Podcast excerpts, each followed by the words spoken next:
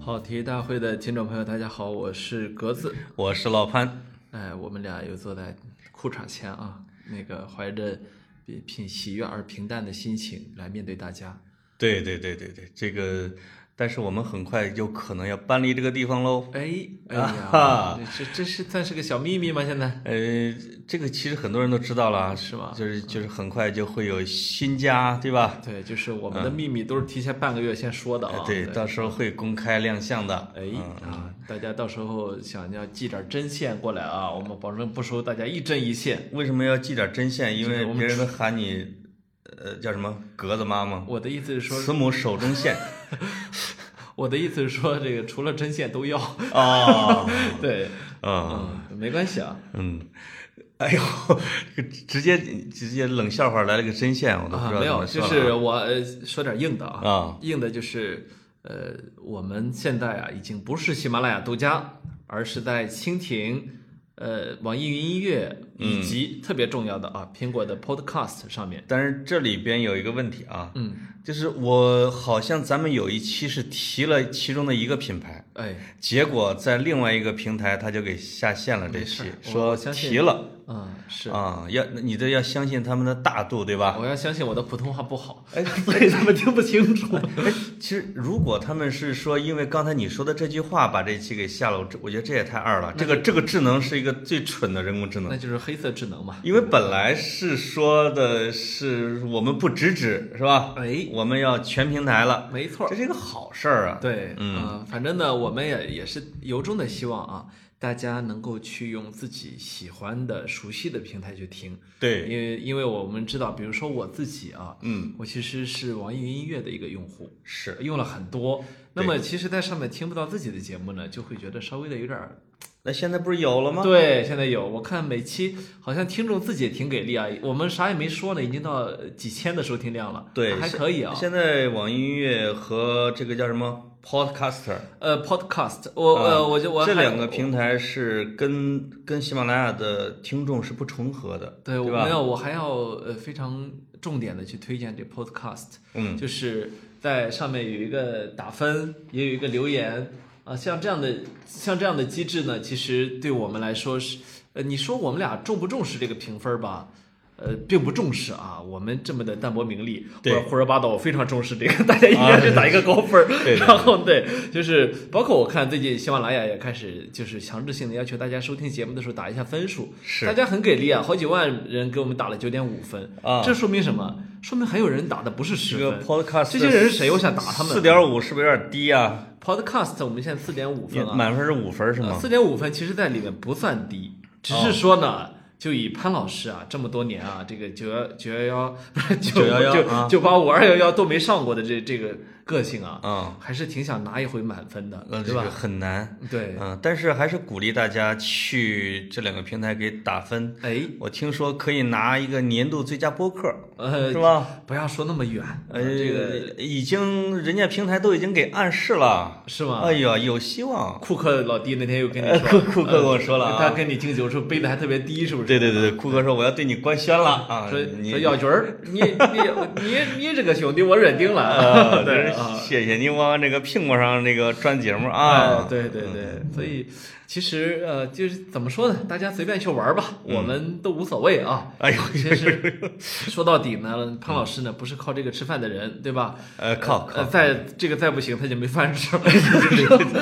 就是不是靠这个吃饭的，但是没有这个饭就饿死了。 对，一个、啊一个中年人吧，就有时候不容易。我看着呢也可怜，但是呢，我呢是爱，呃，莫能助。啊你你是不是眼看着我都饿胖了？对 呃很可怜我，对一吧？百六十五？哎呦，不能说啊，不能说。呃这这这个你可以随便讲，是就是你的体重是一个谜，对吧？ Secret。你的体重如女人的年龄是不能讲是的，但因为我的体重没问题。不，我越不说吧，这个越让大家觉得我跟没你事儿跟你一样了。咱俩月底就是要公布嘛，是是，嗯总总有公布的那一天。啊就是要上磅秤。哎嗯，啊，对，这个格子啊，其实逼着我今儿下午还去去了趟电影院是，啊，看了个电影。嗯，就是因为呢，说你要是不去看易烊千玺，你就没有资格跟我聊节目。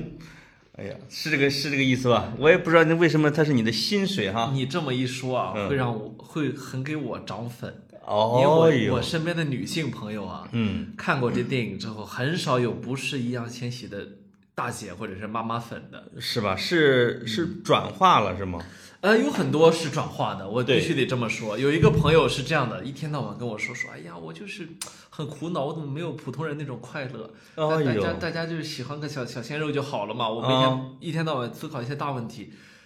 这几天他跟我说，哎呀，我好喜欢四字弟弟啊，哎呀，我好喜欢，哎呀，我好喜欢有有有有，哎，你感觉对？这里边那个易烊千玺怎么特别像古天乐呢？ 啊，我这我看着看着一直在笑场，这这这这这个也进了那个就类似于那什么紫外线照射了一下吗？这啊，注重你的言行啊，我们这节目能不能火下去？有我我的意呃思，有时候易在烊千玺真是个在几句话之嗯间男人味儿越来越足啊，对，没有，而且演技真的好好。我我我觉得是这样的啊，我要不要冒着把节目给给给给给关掉的风险说几句话？呃你你说点真话可以行吗可以？说几句啊？啊对，我觉得是建立在表扬基础上。对我来说啊，我觉得是我对他的期望值非常低，哦，所以呢，我看到之后我觉得很惊喜。嗯，但是呢，这不代表说如果有一根绝对的水平线的话，他在那根线上太高。我是不是说的很谨慎？呃，你说的有点保守啊我是在建立在已经有一群公众号写说易烊千玺已经是一个演员，对吧？哎，已经摆脱了偶像和流流量明星的这样的一个地位，成为一个出色的演技派。对，我就我就看完之后，我就在呵，这都是粉丝写的吧？但当我真正看的时候，我觉得，因为周冬雨我是知道的，这个演技确实好。易烊千玺被这个教呃教不是教练，被导演给调教的，演的真的不错。对，挺我好的嗯呃，对我有时候我是怎么想？我是说一个他是演艺界的人嘛，一个嗯演艺界的人演好戏应该是一个，你知道吗？是谁敢说是本分啊是分吧？嗯内之事。只是呢，呃，前面的对比呢是那样的，呃然后呃所以我我其实我我很我很欣赏他这这部电影的，演就是我说了这么多的批评啊，我说了这么多批评，我不是在批评他，嗯，我是在批评我们这个社会的一种普遍的心理啊。易烊千玺不能被归为演艺界的，他其实是偶像派，对哦吧？他是被被归于偶像的行列里边。嗯哼，但是他有了这一个片子打底的以后，你就不能轻易说他是一个流量明星，他是一个什么偶像明星，没错，因为他有作品了。对这个是很多年轻的演员梦寐以求的。对，嗯啊，一部好作品有时候不是演员自己可以去决定的，但是当你碰到一部好作品的时候，你把它演烂了，这就是你的问题，对吧？是，嗯就是我看了这个电影，首先我会觉得，呃，那些偶像也不是自己说我就想把一个作品给演的乱七八糟的，嗯，实在是，比如说培养他的这一整套的机制，然后这个在偶像流水线工业里边的这个一些陋习，对对吧？甚至是偶像文化对来导致的，就是要快餐制，要抠头像，要不背台词，一二三四五六七八九九六六六一，就是那种的。对对对，啊，你真不惯着，你去硬抠他们的有很多的资质和禀赋，再加上努力，真的是可以的。对，你会看到他天资是相当不错的，对吧？对，呃，尤其是可能演的这个角色呢，跟他的年龄的这个距离很近啊，是所以我看到了他非常强的一种代入感，对吧？就他本身好像就是这么一个小孩儿啊，对，是这样。你你对小孩儿的要求就不应该是老戏骨，眼睛稍微一动是戏，对吧？他不是对这样的，他没有经历过叫什么？我承认我不曾历经沧桑嘛，对吧？嗯对对对对，他就是你觉得他演技好或者演技有进步，往往是说他的眼神有没有进入这个状态。哎，那易烊千玺是做到了，对吧？但是我觉得，因为确我们都不提周冬雨，而只提他，这真是说明了对他期望值不高啊， 所以他带来了一个惊喜。但是周冬雨确实是我认为是这一代女演员里边的翘楚，从从她的爆发力和她的对角色的细腻的把握，而且她每一次场景不同的哭法，其实都不一样啊。对，嗯，这这个有天赋，这现现在的没有。没事儿，我就我的意思，我补一句，就是真是得佩服张艺谋选角儿那水平，啊，是嗯厉害，真厉害。呃，所以呃，我我我还要说一点，我嗯对现在的不满的地方啊，啊，当然这个不满呢，其实是我活该啊，就是啊我活该我不满，哎，自己生闷气儿啊，对。但是我我觉得现在的粉这个粉丝经济啊，做到了，就是比如说像这样一部片子出来啊，你看我观影之后，我的观感是愉悦的，嗯，我是欣赏的，对，我也能够感受到这种题材它带来的冲击力，对吧？啊是，那么，但是我讨厌的是什么呢？我讨厌的就是那些抠细节的粉丝，对吧？哦，就是一出来之后说说，呃，都给我哭，这我细节控都哭了，然后爆哭是 吧？这种啊我特别烦这种。我想说的是，就是你到底是要看什么，嗯对吧？或者说，呃，注重细节。注重的故事的细致的表现力，难道不是我们讲故事的人最应该具备的本分吗？对吧？是，我们现在老把本分呢当做一种像英模一样的在那儿表扬，主要还是不敢抱希望。其是实，在上周的时候，我就看了一个电影，我当时是在张家辉的那个，这叫什么《催眠》啊，和这个《少年的你》之间选，我竟然选了张家辉老师的。虽然看完之后完全没任何印象，我发现我就错过了《少年的你》。嗯为什么？是因为我不敢抱期望。是啊，他就觉得国产的，而且是这个题材的，而且是流量明星演的，你怎么能敢抱期望呢？对，啊所以我但是嗯是我是逼着老潘去看的这个电影啊。呃，今天那其实老潘看过之后，觉得这跟之前在公众号上看的介绍还是有所区别啊。有区别。对，啊，这个我觉得没有捧的那么好啊。就是你刚才说你讨厌那些细节哎对，控是吧？对对我讨厌的是说必须得说好。对，对吧？这个有时候有些粉丝甚至还不如他们自己偶像那么宽容或者努力或者是什么什么，因为好像是有一个清华大学那个教授叫严宁吗？是叫严宁吗？对，那位呃，那是普林斯顿大学的，现在呃呃已经经去那儿了。去普林斯顿大学。人家说了一个他喜欢谁谁谁啊，下面就有这个什么明星的粉丝就说那那是那谁谁谁，我们那谁谁谁特别好，嗯，他说我不，我就喜欢那个，不行吗？不行，你就是去攻陷人家的微博，这个这叫粉丝专制，我觉得这不好。是是，嗯严严宁老师呢，因为我长期关注啊，当然他也是个非常有个性的一个人，对应该说他跟谁吵起来都是很正常 的， 所以所以呃因谁为到现在也是单身啊？呃，呃你你这么说享受自己的自由你你你这么说会被攻击的啊。啊，然后呃，这个严老严宁老师都有粉丝了，严宁老师的粉丝量比咱们大多了。哦 然后是这样的，就是严老师这严老师呢，你必须得说他是做科研一把好刷子啊。对，然后但是呢，呃当你看这这个东西就有个跨界的问题，嗯，当他这个。来到生活中是一个真真实实的人的时候，因为他在微博上，他刻意强调的是自己有血有肉，哎，放松，对，在科研之余过来换脑子我的那这样他一给个你列点函数，你也看不懂、啊。，对一个过程，他他他是生物学家 啊，没有函数，哎呀妈， 不好意思啊。嗯， 然后，但是呢，当他刻意强调这一点的时候，我觉得啊，无论是严宁老师的黑还是严宁老师的粉啊，嗯，都有点问题，就在于他的粉吧，也没粉出什么好粉来。也就是因为显得级别不是很高，是吧？对他的生活状态没多少趣味，你知道吗？就是哦他看的剧，他追的星，他就是聊的事情吧，这个我完全理解他，没没多大意思。啊啊就是我们作为这种智商比较高的啊，我们追那些剧一定不能动脑子，这是唯一的标准。是就是他平时已经烧脑烧的，这脑子过热了。对他看的那个剧一定是偶像剧，剧情要简单，要甜甜的，不能够再去思考的。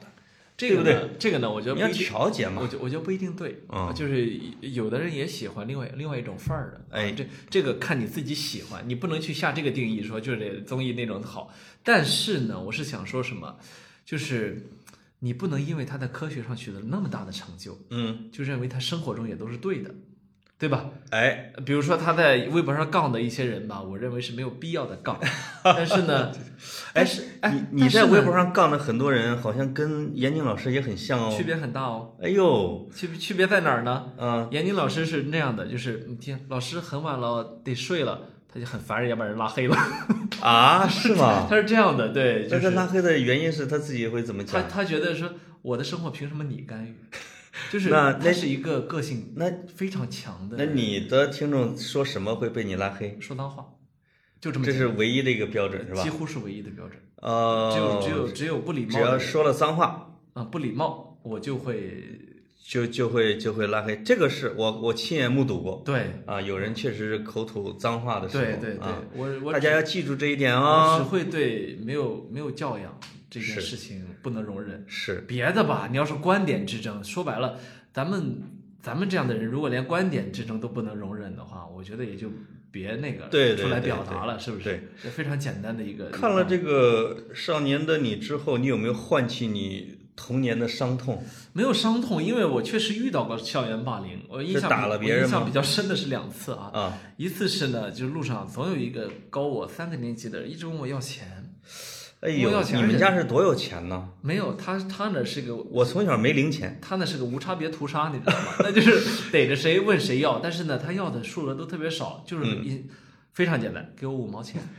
哎呦，给我五毛钱你跟我玩的特好的一哥们儿一样。对，他上了初一之后，老去我们小学的，因为他比我高一年级啊，哎他就是逮着人家揪着领子扇一巴掌，小学生给我五毛钱，啊、那可对。能远大理想当时就是五毛钱，没有，他不打我，啊就是自行车把我自行车别到路边儿，给我哎呦给我喂五毛钱，哎呦，我印象特别深。给了几次如是者三，我一回没给过，就是他并不那么强硬。啊、第三次的时候，就是你不给他就不给就算了第三次的时候我有点忍不了了，啊、我就去给我表哥说，我说表哥那儿有个人一直问我要钱，我表哥表哥说给你十块，我表哥拿了一根跟胳膊一样长的铁条，你们家真是当地一霸呀！一直把他打的在沟里面求饶，就是天哪嗯一直打的就是就是鬼哭狼嚎的求饶，你知道吗？然后然后我表哥说还打不打？ 弄了半天校园霸凌是你表哥，我我表哥我表哥说还打不打？人我家说我一开不是始就人没家让跟你要五毛钱是跟你协 商的，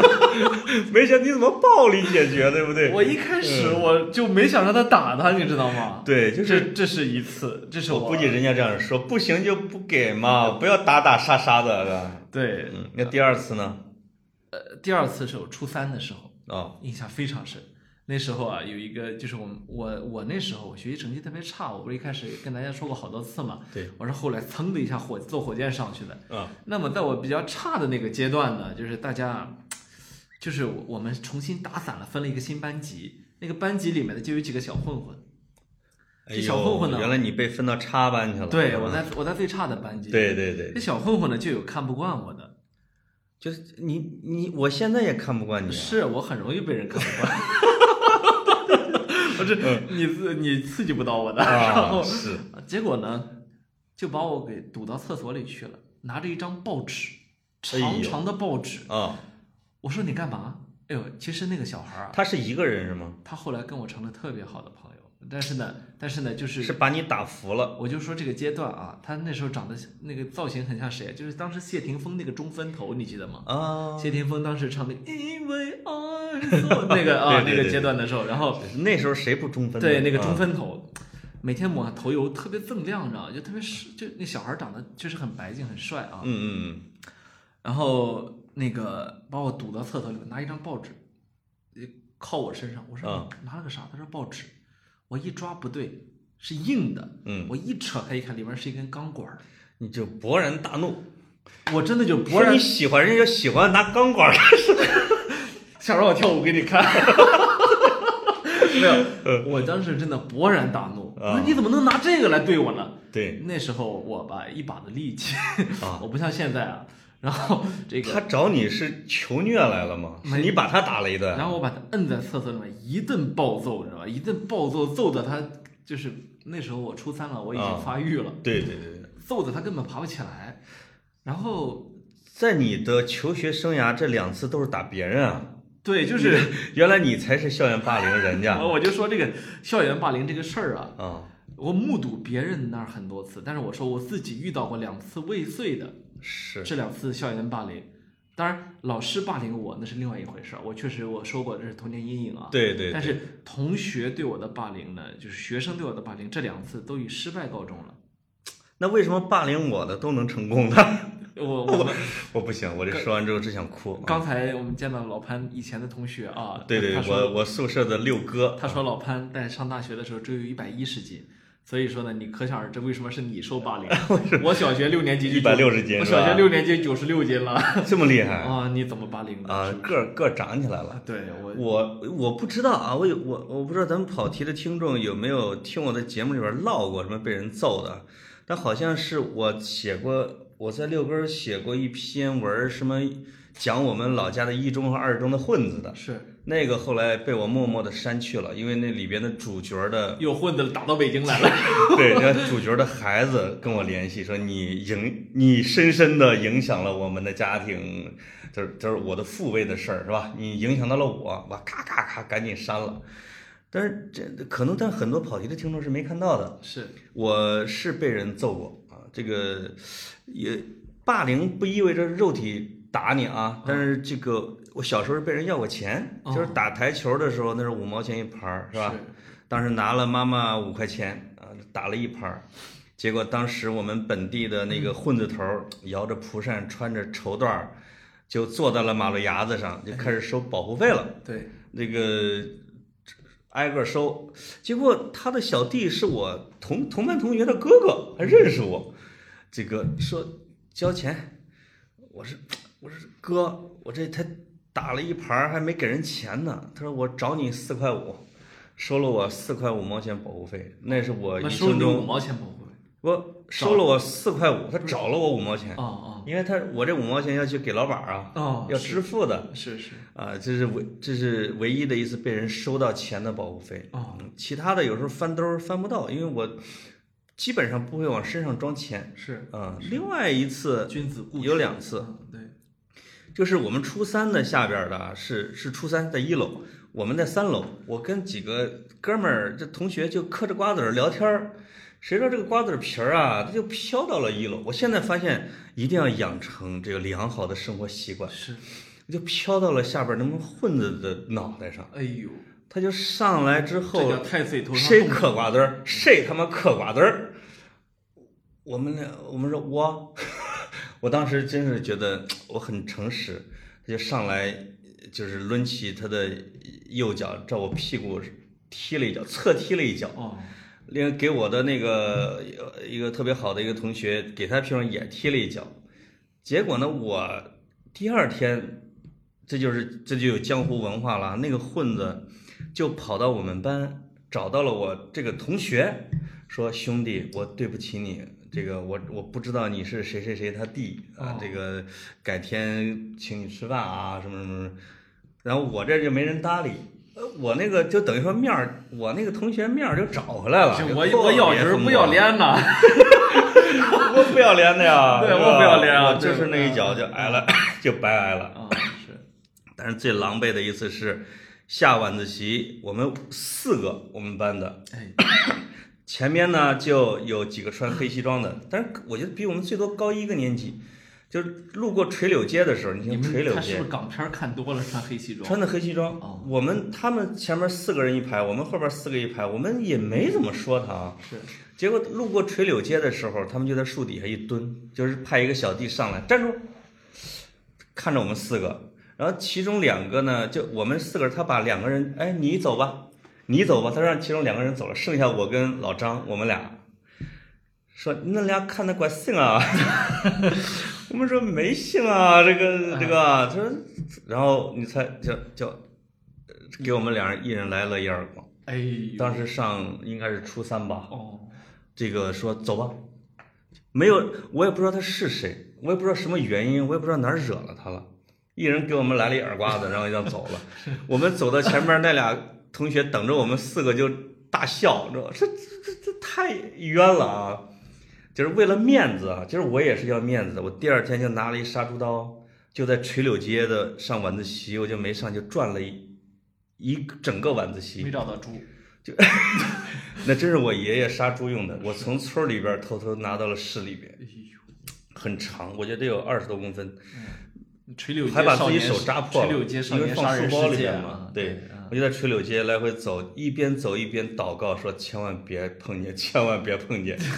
结结果我就告诉我同学说，我转了一晚上，我没碰见那帮孩子。哦，你那段演给他同学看的啊？我这这这，你你你需要有一个交代。是是是，当你摆平不了外部的时候，你要摆平自己内部的内心是嘛你，你这对吧？就是你的影响啊。嗯，但是总体来说，说实话，这个校园霸凌这一块儿不多，哦你没有遇到过精神上的长期的折呃磨性的霸凌，对吧没有，因为我我我那时候没有遇到过这种霸凌，还有一个很重要的原因，就我不是说初三我们有分嗯靠山，我们有靠山，没有初三我们分到最差的那个班里去了嘛。嗯，一个呢是班里的小混混呢，后来跟我成了铁哥们儿。哦，啊，这个是不知道为什么，我就不招那些学习好的待见。呃然后，对所以后来呢，我就我好朋友都是这种学习特别差的，啊，这是第一点。第二点呢，当时的班主任特别有意思。班主任呢，呃，讲老实话，在我们当地是一霸，就不知道为什么他们弟兄六个在我们当地成了、成了一哦那霸。就是他班的学生没人敢惹结果呢，最好玩的是有一次我们班的小混混出去惹了事儿，啊，外面的社会青年进来了十几个，把我们班我印象特别深， 围住了，就整个围住了。嗯，然后那是那是一次晚自习，灯开着，全班同学都吓得毛骨悚然，因为他围住你之后，他不会只打那几个孩子，他会进去是耍威风的。对对对，远远的班主任老师来了，一个人冲着十几个人，一人一个耳光，连踹带打，没有一个人敢还手，全跑他们都认识他是吧？认识，全跑了。知道他们家族势力太强了。知道他家族实力雄厚，真的就连打带扇耳光，连踹屁股。哎，你们那你们这同学是当时是害怕还是觉得亢奋？我们当时有一种， 你知道，全班同学开始欢呼，你知道吗？啊，觉得我的班主任是大佬，对，就对吧是就有一种自己忽然变成大佬小弟的感觉，是吧？然后因因为能找全班都处在亢奋之少年时期能找到一个保护人，就像周冬雨能找到中。小北一然后样。然后让我特别惊讶的是，那年以我为代表啊，我不是从全年级倒数三百多名到全年级第一考出去的吗？对，以我为代表，我当然到我这个份儿上，那就比较那就少了啊，对对对非极个别了，就我一个人，其他的人通通的成绩都上去了。那一年特别服管，你知道吗？哦，就是那帮差生全部都考得很好。都是啊，我们班的高中入学率是非常高的，绝对。不敢反抗啊。你想，哎，我现在有点怀疑，就是那些十几个混子，有可能是你班主任派出来的不是是真惹了事儿，真惹了事儿。啊！你这个惹事也许是个局啊，要让你们同学见到、见识到班主任的实力，用什么办 法，对不对？一定要帮你们平事儿，才能立威。反正打的屁打的连滚带爬，真是哎呀，我觉得一个都碰见没有这样没有的敢还手的。碰见这样的班主任是很幸福的，就跟你家里边有六个哥，效果差不多嘛。是他家弟兄六个嘛，对，他家弟兄六个，然后那那时候我印象很深，因为入这个班之前，大家都盛传班主任是一个呃地痞，是一个恶霸。啊、结果呢，他后来我们就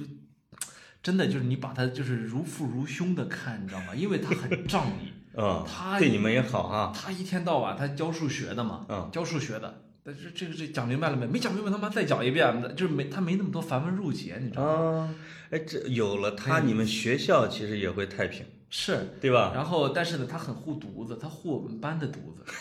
结果不导管致其他班的犊子啊， 结果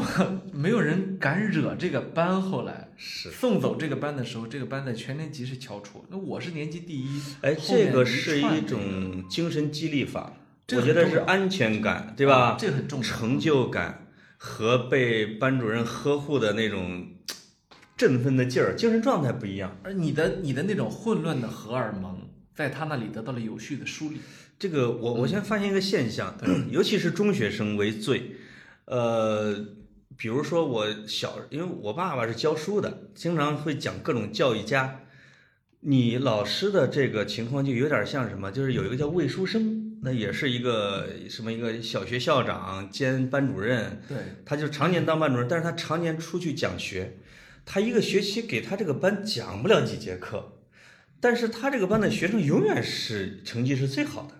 就是因为魏书生这么大的教育家是我的班主任，对我还不能给他丢不人，能丢这人嘛，对吧？嗯对，就是如果有一个你的老师经常鼓励你，你很厉害，你很厉害，或者你这个老师名声就在外。我我上中学的时候，我的班主任是他带过的，都是年级第一。我入学的时候，我们班是年级第四，就是倒数第二。半年的时间全校第一，一年的时间全市第一，这个老师就有这种魔力。嗯对，他说我每次都是我带过的不拿年级第一怎么行？哎，哎呦，就是你就会觉得好像是哈，嗯对我们就应该表现出年级第一的样子来。呃，青春很期快是青春期是需要魔法的，是需要这魔力这的。这像是一个模仿。呃，对，是需要魔力的。我那个班主任就是，对我们来说他的名声就非常差，结果一进去之后发现，没有人比他好。嗯， 这对学生像是一个心理催眠式的那种是是啊，嗯，挺好的。对，呃，我是从初初三以后就没有被打过了，因为我也找到了我的靠山。那个时候就是经经常会讲谁谁谁有势力，我们那时候就叫势力啊。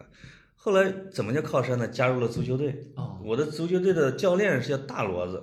大骡子的弟弟叫二骡子，二骡子的弟弟叫三骡子，哎呦，就是他们家弟兄三个哦啊，而且呢踢球都很非常好。哦，这个又都是核心，他们其实基本上不打架，但是所有人一听说我投靠了三骡子，三个骡子，就再也没有混的惹过事儿了哦，啊。因为那个时候可能踢球的人名声也差一些，是是是，而且你每天跟二十个人在一块儿的时候，谁敢惹？对虽然你从来不不会动手，对吧？对对，从那以后再也没有机会就被别人说踢屁股了那种是感觉。是你放心吧，现在我保护你。但是我有两个是，但是我有两个玩的特别好的，就是类似于你说的啊，你你小时候玩的那个差生，对，我就后来这今年他们到北京来找我喝酒，当然也可能也还有办别的事儿，喝着喝着突然讲起来说，初中的时候问我，你知道我们俩是怎么被打的吗？我我只知道一点点，但是他们给我讲的时候，我当时眼泪就下来了。就那个是你所说的那种每天都要生活在精神的恐惧里边的。对对其中一个完全是因为性格，因为他的性格硬，就是你打我，我打不过你，我打不过你，我也不求饶，哎你打呀，你打呀。这样的人经常会被打，你知道吧？对，他直到最后被打得面目全非，爸妈才发现这件事情已经到了非常严重的程度了。另外一个是跟我说，是因为他家里边比较有钱，就先富起来的一群人。他跟我说：“你知道吗？这三年我基本上没进过校门儿。”我说：“你你没上课啊？”他说：“上啊。”他说：“我每天是跳墙头进去，跳墙头出来，因为每天都有人在门口问着他，问他要钱，会有人直接冲到教室里边抓着就问他要钱。”他说：“他被打了三年之后，有一天有一个他说比他还低一头的混子，一原来打了他两年，他突然有一次扛了一下，把那货直接给扛翻了，他才发现自己已经长到了一米八了。哦，从那以后追着那货打，哎呦，他突然发现很多人实际上是他都能够打败的，但是白白的打了他两年，他说妈太亏了，他就是以后他就学会了反抗啊啊。但是说实话，就是这种长期的被欺凌和这个来回的，不是你欺负我，就是我欺负你，对人的人生影响还是很那大，是非常大的，非常大。对到现在，我觉得他们心理阴影都挺严重的。对。嗯，所以校园霸凌这个事情啊，基真的是我我我对他的态度啊是容忍度非常低的。你要说完全的消失，这事儿不可能，因为有对时候很多时候霸凌是一种冷暴力，就是说人群中总有人是不合群的。嗯，你说像我们这样的人有多合群呢？我自己都觉得，我气，我直到现在啊，啊，我都觉得我有一点点受冷暴力，因为我的个性是非常鲜明的。嗯，个性鲜明就会导致，当你在一个环境里的时候，你的同龄人要么感受到你的压力，要么呢就感受到嘖你的一种不同啊。是这个东西是非常可怕的，因为它会让同龄人，哎，也没有也没怎么着，反正就是有些人说叫自带招黑体质，其实你不是，你你的，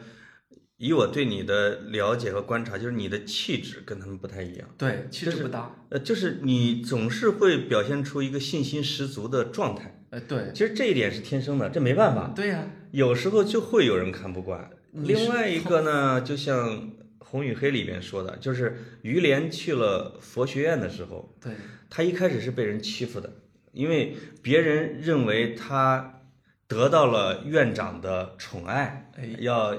对他有妒忌。对，后来他发现，他用了半个学期，那些人不再妒忌他了。于连说了一句话说：“消除妒忌的唯一方式是你把差距拉到他追不上的程度。哎，”就他承认了，对吧？是，是他如果只是跟你差半步间，他肯定要想着踩你一下。对，嗯，所以呃，我我后来我还意识到一个，我还意识到一个问题，就是我初中一个老师，嗯初中一个老师，那个老师呢，我对他印象不是非常好，嗯不是非常好的原因是他在教育了我很多次以后，有一次在办公室跟我语重心长的谈话，啊叹了口气跟我讲，他讲你能跟别人一样吗？哦，就是那种对我极度失望的心情。嗯，就是我到后来的时候，我其实一直很愧其疚。实这句话对人心理伤害挺持久的。对，就是因为什么我我始终因为我跟别人不太一样而感到羞愧，因为我觉得我给这个老师，包括这个老师在内的很多老师添了麻烦。你比如对说，我后来成绩特别好，对吧？嗯我甩开在班里甩开第二名，可能长期是六七十分、七八十分，嗯嗯，可是我永远都是被放在教室那个叫 SVIP 区。嗯他是你的班主任是吗？，对，最后一排最后一排的那个角落里面，嗯哦，还还有一位是政治老师，不是班主任。这个就是东方式的我的教育文化和西方式的一个很大的一个区别。东方式说要，比如说要集体优先，嗯对个人要融入到集体里边没，错对吧？嗯，也被认为是东亚什么叫什么腾飞的一个什么原因。李光耀就经常这样说，对说集体优先。那西方式教育是要鼓励你自由辩论，要突出你的个性，对要对尊对重你的发展，是吧之对类的。这个对很多的小孩儿，就是他刚才说的那句话是一种冷暴力，对，我认为也是校园欺凌的一种，老对师吧？老师的精神上的伤来害自老师的欺凌是非常隐隐隐性的，因为。他不会以明确的方式每天打你骂你，对就是很少有老师是这个样子，当然有是的啊，但是你像这样的老师，他是以一种对你好的心态，某种程度哦，它上包指装在爱里边，甚至对吧？也许他真的是爱，但是呢，你是因为给他添了麻烦，是是，所以在很长时间里面，我都觉得我给别人添了这个麻烦，直到现在啊，直到现在，嗯，我还会觉得这是个问题。其实我已经从从理性的层面知道这不是个问题了，但是在意识层面，我还是有点觉得，哎呀，会不会因为我太特殊，给别人添了很多麻烦你？现在已经尽可能的表现低调，还是这么的英气逼人哈。嗯，讨厌。 哎，我发现有一些这个有少量的极少数的切这个这个跑题的听众，有时候隔得怎么那么傲气呢？他是不是也会能感觉到这个？它是隐含的，也是这种文化教育出来的产物。他认为你不谦虚，当我对看吧？嗯当我看到这些话的时候，我其实心里是不不不愉快对的。我对，他因我为就是说，你比如说，当老潘夸你的时候，你怎么那么坦然就接受了呢？还有说，格子，我们知道你有才华，那这就是我们听这节目的原嗯因。但是你能不能别自己说这个？其实你你你能理解，就是说我其实也没觉得自己有多好，其实并并没有说自己去故意说自己，我没觉得自己有多好，啊这是第一。第二就是当我去说的时候，这是一种表达方式，对对吧？对，就是说我我夸自己帅，我夸自己聪明，这些东西它是真的吗？它是假的，对吗？就是你、嗯你不会不信上街看一看啊？是，但是对这这个听众只要他用的是比较呃文明的方式表达出来的，我无所我谓们。都可以接受，都是因为无所谓对，嗯就是我都接受过老师对我那么多年的一个对说法了，对吧？呃，我我另外我发现啊，这个校园的霸凌和文化其实是有代际的，就是我咱们刚才跟那些年龄比较小的啊，说这个讲这个校园霸凌的方式，我因为我我上比如说中学的时候是八十年代，是八十年代的那个方式，就那一代的孩子们是有点野蛮生长的。呃就是我们可以大概的比较一下，你说，你看我那个是我时是代两千年初，是吧？嗯，比如说有刚才有一个年轻人说，他那个往往是说是有权有钱的那些孩子们会占据校园霸凌的主角儿去打别人，对因为他可以是运用钱的资源和运用权的资源。对，但是在我那个年代啊，确实有少量的，比如说是，呃比如什么局长家的孩子很厉害啊，他对因为他有钱招兄弟，对但是也有大量的什么个体户的富翁的孩子和各种局长，甚至是什么法院院长的他们孩子，是一出来就被揍的。对，就是大家，而且揍的时候有一种正义感，对，说你你你家有钱，不是你你你爹是官儿对，我就得揍你，这反倒是有一种小在少年世界里边有一种革命性。哎所以那个时候，在我们那时候打的时候是英雄不论出身，就看你要不要命，就看你能不能打。对，嗯，到后来发现就是呃这个校园的阶级的确立是有开始有一点明它显嗯有了、它啊的。时代性，对，嗯就是校园霸凌有它的明确的时代性。就你说八十年代的时候，大家还有点觉得富是一种道德上的瑕发疵，现的是是个老师揍学生，不管你这个学生是哪儿的，对，你现在现在谁敢可揍不一敢了？下试试看，吧？对对对呃闹得学校鸡犬不宁。那么是到我到我那会儿两千年初的时候吧，嗯其实那时候不太看，也还不太看钱多少，啊，钱多钱少这还不是个很重要。所以，呃，刚才那几个年轻人他说的那个时候，我其实有点意外的。我的意外哦在于什么？因为在易烊千玺和周冬雨这个片子里面，《少年的你》啊，对，也表现出了一定某种程度上的财富。嗯嗯嗯，和社会父母的财富和社会地位对对这个事儿的影响，你能看到霸凌人的孩子打扮的是非常好的，对吧？光鲜亮丽，对，有名牌儿，然后对嗯出入的场所灯红酒绿，对吧？就是它体现出了财富对社会阶层阶层的影响之后，转移到了校园里面去。嗯，那么这个是渗透了，在这个电影里边是渗透的很明显的。对，所以当我看这个电影的时候，我有一种，我时时有一种怀疑，嗯就是我有一种不真实感。嗯，那个不真实感来自于，在我的概念里面，像周冬雨学习那么好，瞄着北大清华去的一个孩子，而且是就是很明显，在每次模拟考试的时候，都是为全班争荣誉的这个孩子，对，应该是班主任和所有老师保护的重点对象保护的保护对对象。那些想欺负他的孩子会是老师霸凌的对 象，对吧？对。但是就是说，在我的逻辑里面是这样的，但是呢，我又知道我不能用我的逻辑来去理解新的一代，对吧？就是也许我是有错可的嗯能少年世界是一个隐秘的世界。对就是有的不是大量的啊，其实被欺凌的孩子，他是羞于或者怯于跟家长和老师讲的。对老师，你在这个电影里面也会，老你要跟老师讲，或者你要跟警察讲。其实有的孩子是不说的，对他或者说我说完是不是会招来更大的报复，对对吧？或者说我这个我们这个世界的事情，不能让成人世界加入进来什么对之类的哈对对，这种这种现象也是有的。你你知道当时我在高中的时候，我们有两个尖子班嘛，嗯两个尖子班里面就是加起来的前十名，嗯就差不多就是我们全市的前前前十一二名，就是这差不多就这么一个水平。，对，那么这两个班学习最好的那么四五个人啊，有一个家庭赤贫，赤贫到什么份儿上呢？我印象中他营养不良到可能最多只有一米六。哦，有有一个呢是呃上高中之前丧父嗯嗯，啊，那你可想而知家庭情况啊。对，呃，有一个呢是一个白白胖胖，没有脖子，然后走路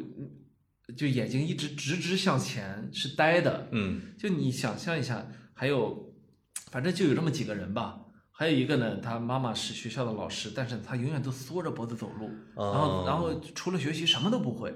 他是这么，就是这前十里面有这么三四四五个人是这样的，怎么听着像江南七怪那种？对，没有没有任何一个人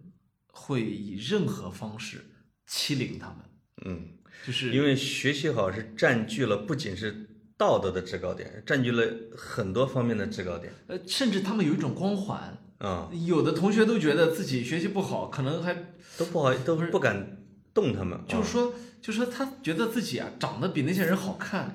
都是学习不好的一个原因。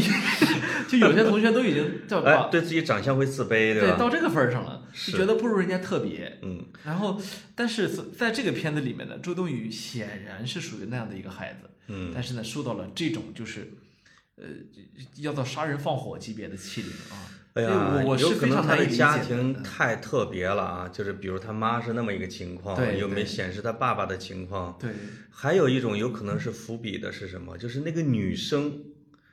家庭背景可能大到了会让班主任忌惮的一个程度，对对吧？对，就是你会看到，其实其实是有的老师是注意到了她欺负人的这样的一个，但他会伪装，或者他会辩解，或者他的家长会替他来度过什么这种考验，他就造成了这样一种，反正现实吧，总是要比我们的想象要曲折离奇一些。没错，它要复杂很多。嗯对，所以有时候吧，我觉得不能以我的逻辑去理解世界，就在于你看，我有时候在微博上看到啊、那次我印象特别深，广西的一群女生嗯，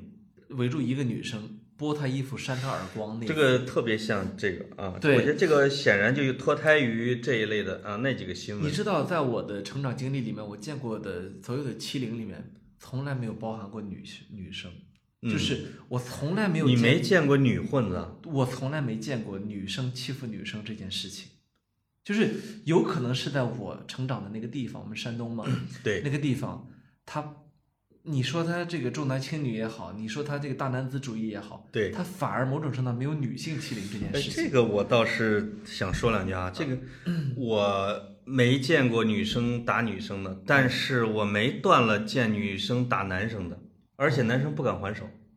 因为如果一位女生她成了一个女混子，我们叫我们都叫女混子啊，那么她第一她是有颜值，她没有说一个长得特别丑的成了一个女混子，因为她社交方面就不占优势嘛，对吧？哎是，他他一定是有人保护他或者有人支持他。另外一个，他要有他自己的这种能力，或者说战斗力，或者他的社交能力，对，他挺有魅力的。对其实我会看到不呃，也不能说不少啊，看到一些这个被称为女混子的，往往是我喜欢的那种类型的，就是干脆利落，讲义气。等他长大成人以后，就是你再去跟他接触的时候，你会发现他在单位里面很受欢迎，有因为他特别会办事儿，办事能力又很强，呵，他又会他，而且他又认识各方面的这种人。对，但是而且他一旦去挑战一个男生的时候，哎，这个男生要么是一个小混子，要么就是一那种特别欠欠的那种啊，就是招打的，基本上是不敢还手，和还手也是软弱无力，就是做事招架一下，哦，会当众被这个哇被女生给扁。我们看男生打男生的时候，我们觉得很很惊悚。但是看女生打男男生的时候，我们在楼上会哦， 会叫好呢是啊，这他们会会觉得自己还挺光荣的，对。嗯。看这个我从来没有见过，所以我看到女生真的打女生的这这个镜头的时候，我会觉得哎呦，是，嗯就是我，所以我想，为什么校园霸凌成为世界性的哎难？，女权同志会不会在这点上批判你？不会批判我，因哎为呦，为什么女生打女生就这么因为我意外呢？因为我站在了我的角度去看这个世界，嗯而每个人都有他看世界的角度，对吧？你见到过男生打女生吗？我见到过，我见到过，哎，你这一说，我还真是没见过，我见到过男生打女生，是吗？我明确的说，我见到过我总觉得是在我们那个八九十年代的那个江湖或者少年世界里边，还是有一些规则的。这个规则最重要的一条是男生不能打女生。不是男生男生打女生，通常不属不属于就是我我们说的在凡是男生打女生，那个男的是个那种赖的，我们就觉得他们没出息的赖唧唧的那种的啊。，对对对对他就不属于好多班级一个围着看打的那种，而是在对班级里面自己发生的。有一次，三班还是四班的有一个男生，就是找我们班一个女生的麻烦。嗯我们班这个女生呢，直接就把我们班里边放的一个铁锹拽出来，追着他就开劈，你知道吗哎？追着满楼道跑。是你们那你们那有一个我们那个也是个，我们不能叫女混子啊，那这个就是很能打的一个女生。你们有独特的江湖。其实其实我我见过的暴力特别少啊，校园暴力我还是跟年龄我有关系。我见过的特别少。我总是觉得啊，因为我们那个时候是看香港录像片儿长大的，对就是这个什么《古惑仔》呀，或者是成龙的那些大片儿啊，那个大街上就是叮铃咣啷全是兵器声。你你你走在这个大街上，农贸市场就是咚嘎咚嘎，其实都是配音哈，嗯但是全是这个兵器的敲击的声音，你感觉就生活在一个战国时代。没有我在这个文化里边的少年们，他出来就是想打来解决问这题。里有一个民风问题，我们当地的民风是非常老实的，我不能说淳朴，你们不看录像吗？是看的，但是民风非常老实，而且成年人呢，对于暴力这个行为啊，容忍度是很低的啊所以就导致其实这个就关系到暴什力么？很少啊你待的那个地方是县城吗？不是，啊、这是小镇，哦，小镇是是这样的，好嗯管理一些小嘛镇儿特别容易形成熟人社会，对它像乡村，对就是一个镇，它可能最多有一万人，对吧？对对它是由几个大姓儿来来来占据的，而且这中间还会结亲，直直接这孩子的爸爸妈妈们都认识，哎，你很难打。对，我我说我们那个地方为什么成了一个战国，是因为在县城里面，我到濮阳市的时候，濮阳市才建市五年。哎呦，就是所有的濮阳市的市民全部都是从全国回来的，要么是濮阳人，要么是安阳人，因为安阳原来管着濮阳，有一部分来支援了，还有的从青海、从东北，就是回归故里。他们带来的这些孩子们是来自于五湖四海等于说你们是移民城市，移民城市，对其实包括另外一半是中原油田的，那更是全国的。所以大家这个孩子们互相都不认识，爸爸们也不认识，要怎么来确立这个少年世界的秩序呢？当时大家都没钱，是吧？你没法说我请你吃饭，我请你打游戏，你跟我不对，而是我能打得过你啊，我能有号召力，我有人格魅力，你跟着我。所以在那几年，整个濮阳的少年打打杀杀那个风气之盛，我觉得不下于类似于苏童写的什么《刺青时代》啊，或者贾樟柯拍的那些电影啊，是完全不下于的。对，嗯，没有，我刚刚就想说什么呢？我说全世界范围之内，校园霸凌呢都是个问题。嗯，为什么呢？它说明它有时候跟地域关系不大。比如说我们说著著名的，你说日本的秩序好吧？日本秩序很好，嗯，可是日本研究校园霸凌的学者特别多，为什么？案例太多了。嗯，就是你看它是彬彬有礼的一个一个国家啊，但其实满满校园里都是校园霸凌。是那么你像你像英国，那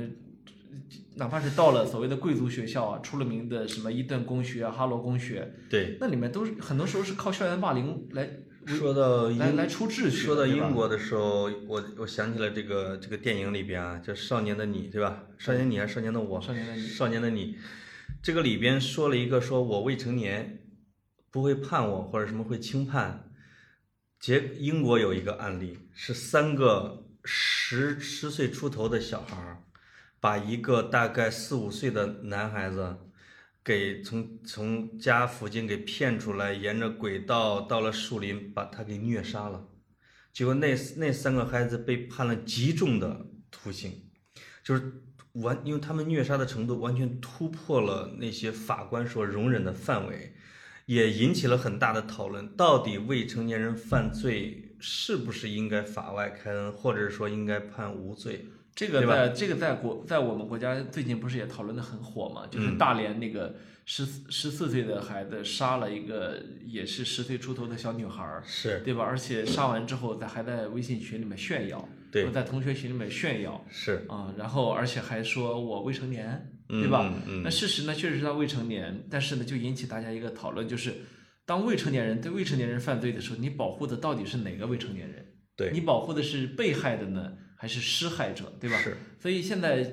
这个，我认为啊，在普通人看来呢，舆论是非常明确的，就是我们要保护那个被害的，嗯对，对吧？这样的小王八蛋是吧？说白了就应该让他一命还一命啊，嗯这样子甚至至少让他关在监狱里关一辈子，对吧？对，那么同时呢，这其实是会引出一个很复杂的法理问题来，嗯。因为当你就具体个案，你把这个孩子给惩治了，完全没有问题。但是当你碰到下一个案例的时候，也许你就会发现，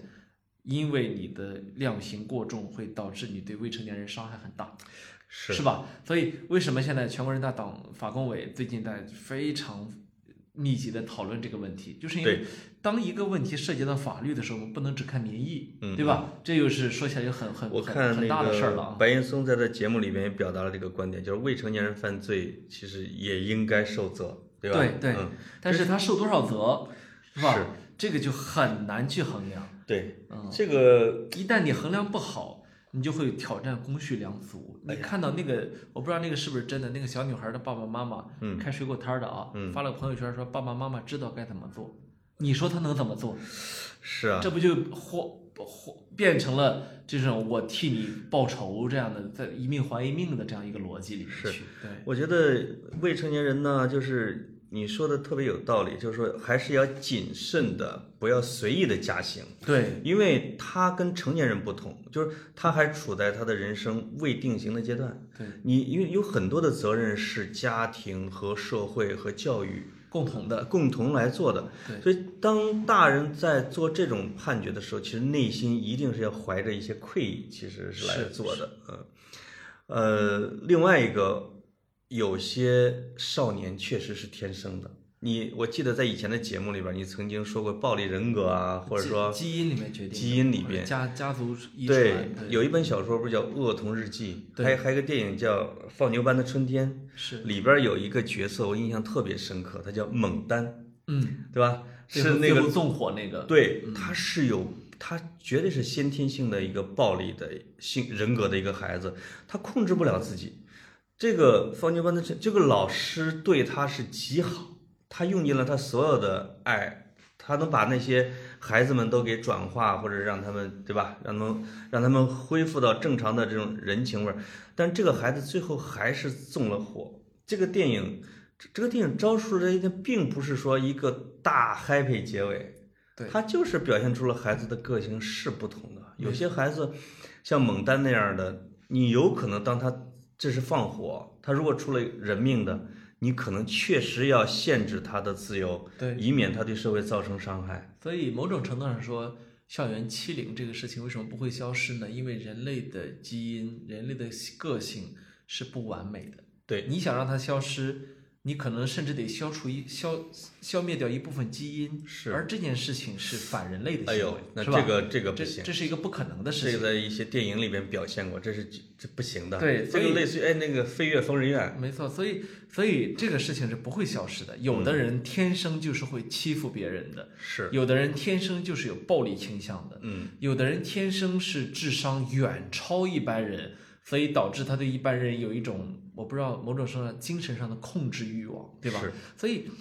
这个事情的解决，它不是一个解决，对而是很多时候是一个预防，对，是一个呃家庭、学校和对孩子的教育本身三者联合起来。比如说，我有一个以前以以前那个一块儿实习的朋友啊，嗯嗯，他专门就办了一个公益组织，是教西偏远山村的女孩儿防性侵，哦，对吧？对，好，告诉小姑娘说， 你身体上有一些部位是不能让人摸的，对，不能让人碰的，是，你有隐私部位的。嗯嗯，那么这个话，呃，也许在你教育她之前，她真的不知道，对因为也许她父母已经出去打工了，是的她是留守儿童，是，也许她学校的老师本身就是个色狼。嗯，对吧？所以，当我觉得他做的这个事情有一定意义，就在于好，我们去把一定的预防措施做到位，嗯，就嗯是校园霸凌就像对幼女的性侵一样，是一个我们不能完全的消除的事情，是。但是呢，我们可以通过一些努力来让它的比例减少。我觉得就是我们中国的学校教育在就是反学校霸凌这一块儿啊，其实还是有点粗线条，就是他没有做到像你说的要把，比如有一整套的教程对，可执行，孩子们可以去本能的就会做出一种反应。对，比如在英国的时候，我闺女上的那个英国的小学，他们就是做的，比如说，他们不是有一个英国的儿童保护宣言啊，其中有十来条，它其中就说的，比如说他会做情景演示，老师先给你讲说你的哪些部位是不允许被别人触碰的。然后呢，说我们假设是一个公交车这样的一个场景，现在我们来演一个剧，这个剧呢，这个有女生，有男生，男生来扮演那个大人，就是这个，然后你坐在里边儿，这个大人要往里挤，他碰到你的腿，你应该怎么办？他如果他手放在你腿上，你应该说什么？他如果你你说你放开，比如什么之类的，他如果还不急放，你应该去找谁去求助？他会让孩子去表演出来，就是你在这个场景里边，你应该这样做，这样的话呢，就像防地震演习一样的，对是吧？假设地震来，你应该抱着头，你应该顺着楼梯什么。他让你演出来之后，那你碰到实际的伤害的时候，你就会有反应的办法。对，就不像说老师说，那你要得你要叫警察，你要什么什么，这个东西它不能转化为迅速的一种行动。它很抽象，很对吧抽象。呃，就像我们学了一堆概念，嗯当你懂得了所有的道理的时候，你还是不知道怎么做，这是有可能的，没错，对吧？对，另外还有一个，我觉得随着时代的发展，你比如说在咱这个年代啊，肉体的暴力是叫校园霸凌，那个因为大家都粗线条嘛，孩子都是放养的，对，你骂两句都不叫霸凌。别打出事儿来，家长都不知道。对，但实际上到现在这个社会，尤其是社交媒体社会，你的精神伤害、你的言语言伤害是很严重的。冷暴力是非常对可怕的一件事情。在我们中国的这个法律里边，其实对于精神伤害和侮辱的这一块儿，判刑量刑偏轻，这是我一直不满意的。尤其是你看到，比如说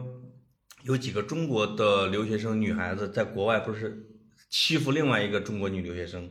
结果被美国法庭重判，甚至判了十年以上的。但是他只不过就是说羞辱、殴打、什么剪发，就这之类，咱们会看到在这个电影里边会经常发生的。但是你比如说在美国的刑法那里边，他认为精神上的摧残甚至比肉体的摧残要更恐怖，要更加严惩。我觉得在在我们的刑法里边，一定要把这一条给突出的体现出来，对吧？它其实呢是美国社会呢有过很多反思。嗯你比如说库布里克那个叫《全金属外壳》吧，嗯那非常好看的电影啊，里面就有一个。这这新兵入伍嘛，对吧？新兵入伍，每天呢，觉得那个教官也很有个性啊，每天带着唱唱歌。那时候越战嘛，对，然后 Jimin is a son of bitch 啊，真是嗯啊我忘了那调儿都快忘干净了。Anyway，就这么喊军号的那个那个跑步，其中就有一个胖子，嗯跑步呢也跟不太上调儿，干啥呢都都有点脱离集体，啊就晚上就被一群一群这个兵啊拿毛巾勒住嘴，然后然后把四个手脚啊都摁住，啊，拿枕头一顿打。哎呃，不是枕头，是那个毛巾啊，对嗯毛巾缠成一个疙瘩，拿毛巾那个疙瘩打，这个确直实一直种直到打的就是这是一种恶，我觉得是自己潜是潜在的一种恶，自对吧？自己在那儿呜呜的哭，这其实这里面是既包含了热暴力，又包含了冷暴力，嗯对吧？？你你你会发现，传统上你说到了他是一个胖子，对《权力的游戏》里边那个对啊叫什么那个哥们儿，后来成为大学士的， ，Sam，嗯，他被他被暴霸凌的次数可不少，因对为就是因为他笨，他好像啊胖，他跟别人不一样，对吧？？然后结果呢，发展到后面，有一天他疯了，哦，拿起枪来，一枪毙了那个教官，把他们给毙了把啊！教官给毙了。是是，所是以那那这然后就是毙了之后饮弹自尽。嗯嗯，所以呃，我觉得他是有这样的一个反思的。为什么会有这个反思呢？实际上呢，对对他们来说，像这样的暴暴力啊是很多的。这个就是呃纵容暴力的结果，嗯对这当然是一个悲剧，因为我们绝对不提倡说以暴制暴，对吧？那是当然报复，呃，尤其是在现在的文明社会里边，还是要用文明的方式来来对付校园暴力。这里边其实有一个案例，就是我我在苏格兰的时候，有一个小学，它出现了一个什么呢？有一个孩子对路过他们校园门口的母女说了脏话。这个母女呢是吃的是比较胖的，她就说了他们叫 fat dog，就是她就喊了一句叫母狗，旁边的其他的同学在笑。这个那个那个妈妈带着她的女儿就气坏了，就去了学校找了她的校长。我觉得他们处理的方式，整个来说相对来说是，我觉得有效又文明。那个校长呢，把这个孩子的家长给叫过来，说你的孩子这一个星期你要在家里边，他不能来学校，你要去跟他去谈做的工作。同时，学校会对他有惩罚的手段，惩罚的是取消了他在那一个学期最最渴望的要去森林里边去野生训练的机会。取取消了，就是你你再怎么表现，你已经这一个星期你不能跟大家去住帐篷了，对那个孩子的打击非常大。就他认为是我表现不好嘛，而他的父母在家里边给他进行了非常多轮次的这种沟通，让他又去了那个母女家里边去道歉，然后在学校又公开的做检讨，而且特别好的表现了一个多月。最后校长最后又恢复了他去野营的这个机会。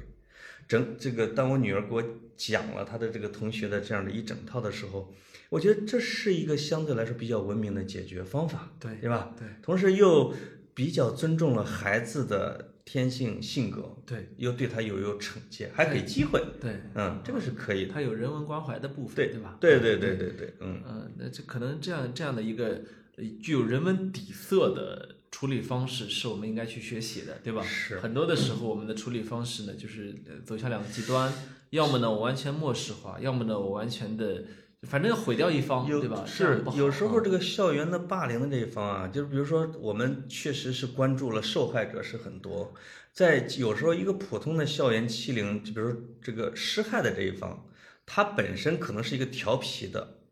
淘气的，对但他他受到了比他应得的更多的处罚、体罚和精神虐待和区别对待，对这个是也是比较普遍的，从而其实把他推向了更坏的境地。对，就是在这一块儿上，我是觉得还也要关注，并且要关怀的。你不能够把一个人从深渊拉上来，把另外一个人推向深渊，对吧？是，你应该把你应该理解的是两个人其实都在深渊里面，对吧？对对对啊对对，对。呃，所谓的霹雳手段，菩萨心肠，对吧是？我觉得在这个是特别适用的，但是具体的教育界又是很复杂的问题哎呀，就是复杂我们我们俩已经已经在冒着跨跨界谈自己不擅长的事情的风险，嗯去谈这个问题了。是我觉但得是很多时候还是应该交还给专业的人士。毕竟我被踢过一脚，打过一耳光嘛，对我也算我也算受害者吧。是我能发言吧？我们只能说经历 毕过，竟你也打不打过别人，你是施暴者吧？我什么时候知道？ 你你你算正当防卫还是防卫过当？是我们这经历过，就好像踢过业余足球，但你不能说呢，你就可以就此呢，是对的对职业足球就很了解，对吧？是的这是是个问题。嗯我回老家跟我的哥们儿们喝酒的时候说，你什么时候聊挨打的时候，你一定要喊上我们，我们跟着你讲一晚上。你看看你们河南就也是洛阳吧，就也出过那个悲剧嘛。嗯，多年以后在路上见到还有老师见是吧到当年欺凌自己的老师，对，非得要录视频羞辱他，呃，，啊就是而然且还后被判刑了，一好像啊边一边打一边，你就听到那个人自己还带点哭腔，对吧？是就是他是并不享受这个复仇的过程，但是他必须，但这是他心中多年以来一直想的复仇，我们谴责他的这种施暴的行为，但这是个悲剧。对，但同时认为对他三十年前的遭遇也表示同情。其实全社会一直在把这个人往黑深渊里面推，是就是在我看来，我是这样，我我对他是我毫不避讳的说，尽管法律严惩了他，对，但是我不我对他是非常同情的。我觉得对那个施暴的学生和他的老师，其实都应该报以同情，对对吧？对，嗯，我只能说，那个老师当年在施暴的时候，作为一个成年人对未成年人施暴，这对是绝对不能够容忍的，是的对吧？这但是，呃，其实这样的事情在我的身边都发生过。是当我上了高中的时候，我我当时就听说我们同学里面有一有一个小混混，嗯，呃，在在在县里面遇到了当年我们学校的初中的一个副校长，嗯那副校长冲他咧嘴笑了一下，咧嘴笑了一下，因为副校长当年打过他。哦，然后处罚过他很多次，对，他就用了一句国骂，然后上去就把那个校长给打了。哎，所以你你可想而知，这其实也是一个悲这剧。个冤冤相报的、啊，我我觉得这就是一个没完没了的冤冤相报，是是是，就是嗯两个人永远都会走不出这个怪圈子去。哎呦，我觉得聊到这个话题的时候啊，咱们话题真的很多，可讲的很多。对，本来想多聊一些，发现就光这个少年的你已经跟我们说很多了。对，嗯，对，呃，总之吧，我觉得是其实时代变了，现在我是能感觉到校园的霸凌行为，尤其是肉眼可见的霸凌行为的数量，在我们老家是直线下降的。是，那些那些老师和家长都跟我说，都是一个孩子，含到嘴里怕化了，回家就赶紧检查检查身上破皮儿没，对，谁敢动我们一下，我跟你拼命。是，所以，呃，再加再加上这个孩子们普遍不那么这叫什么，不那么野蛮了。不像我小时候是野生的那种的啊，嗯家里边好几个孩子，顾不上。现在都一个孩子，而且俩孩子也娇生惯养的，现在可能更多的，战斗力也下去了，战斗力其实下去了。对对，嗯可能更多需要关注的霸凌不在我们身边，嗯，而在留守儿童是很多的区域，他可对吧嗯能在更偏远更的偏远，的在乡村、小镇和小城吧，那些对嗯吧？问题更难解决。对对对对对，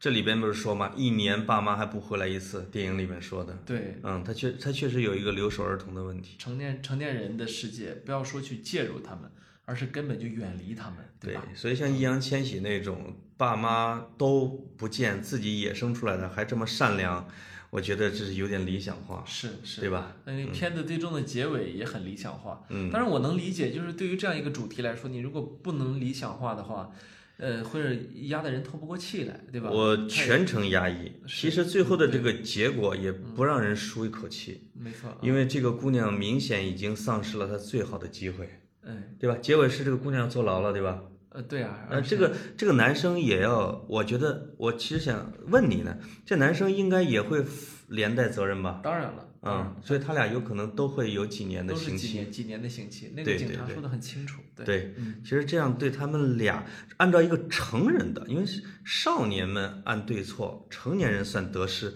这个成年人按照他计算的得失，给他们俩铺了一条路，对吧？对嗯嗯嗯。但我觉得这相对来说是比较理性的一个选择。对，嗯就是从成年人的角度来说，没什么错啊，是的没什么错，是对的，嗯，反正呃一说就一说就长了啊。是啊，我我怀疑我们讲这一期啊，会我们下边的评论呢、会会哇哇的眼泪，就是被暴凌过的啊，有可能的，会让会诉苦。嗯是，如果、如果在时隔多年之后的倾诉，呃，会让你觉得稍微舒服点儿的话，我们也完全不介意啊。甚至你可以到我的微博私信，或者说我的微信后台去是倾诉。这个的，就是如果你觉得在公开的场合不太方便的话，这都不要紧。就是如果你觉得需要有一个树洞，对呃对去对。倾听你会让你舒服一点的话，不要去，别介意啊，我们俩会愿意倾听的。但是我们绝对不提倡打回来，对对吧？对嗯，你小两个人都是小孩时期的时候，你可以打回来，对你对吧？你长大了之后就不用这成年人的解决办法，就就不是这样了。好，就到这里，拜拜。拜拜。在这儿写，陈念欠小北一次。我又没说欠什么，有可能是饭。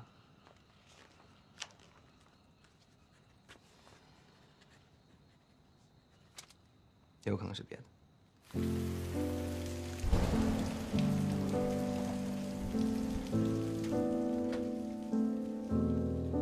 你能不能保护我？啊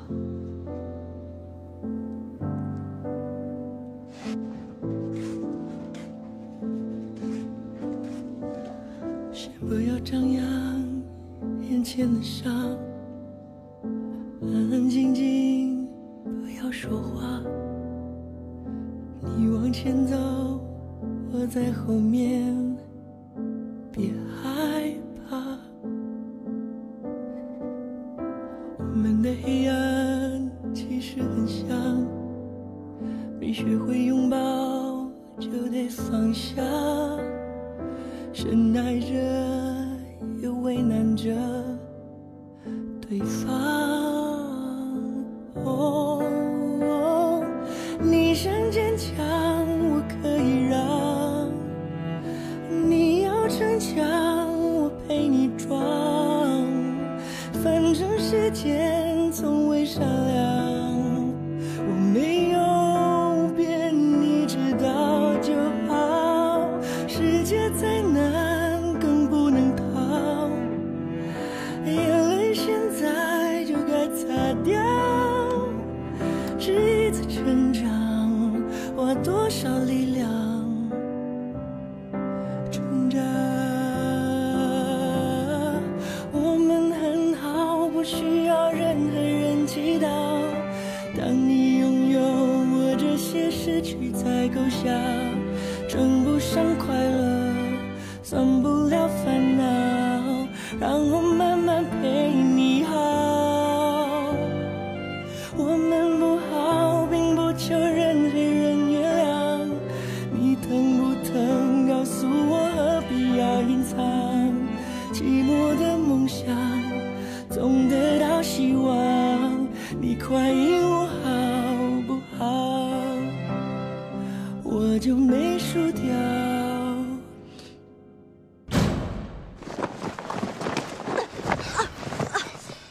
陈念，笑很轻松，我做得到。聪明如你，也要记牢。下个出口不是天堂，已无关紧要。你想坚强，我可以让；你要逞强，我陪你装。反正时间从未善良，我没有变，一个人知道就好。世界再难更不能逃，眼泪现在就该擦掉。这一次成长，花多少力量成长？我们很好，不需要任何人祈祷。当你拥有这些失去才够笑，称不上快乐，算不了烦恼。让我慢慢陪你好。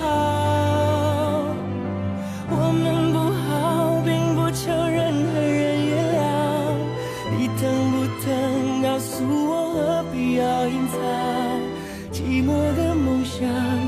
总得到希望。你快应好不好？我才不算输掉。我这个人什么都不是，没脑子，没钱，也没有未来。可是我喜欢一个人，我想要给他最好的结局。不要张扬眼前的伤，安安静静，不要说话。别忘了，你还欠我一次。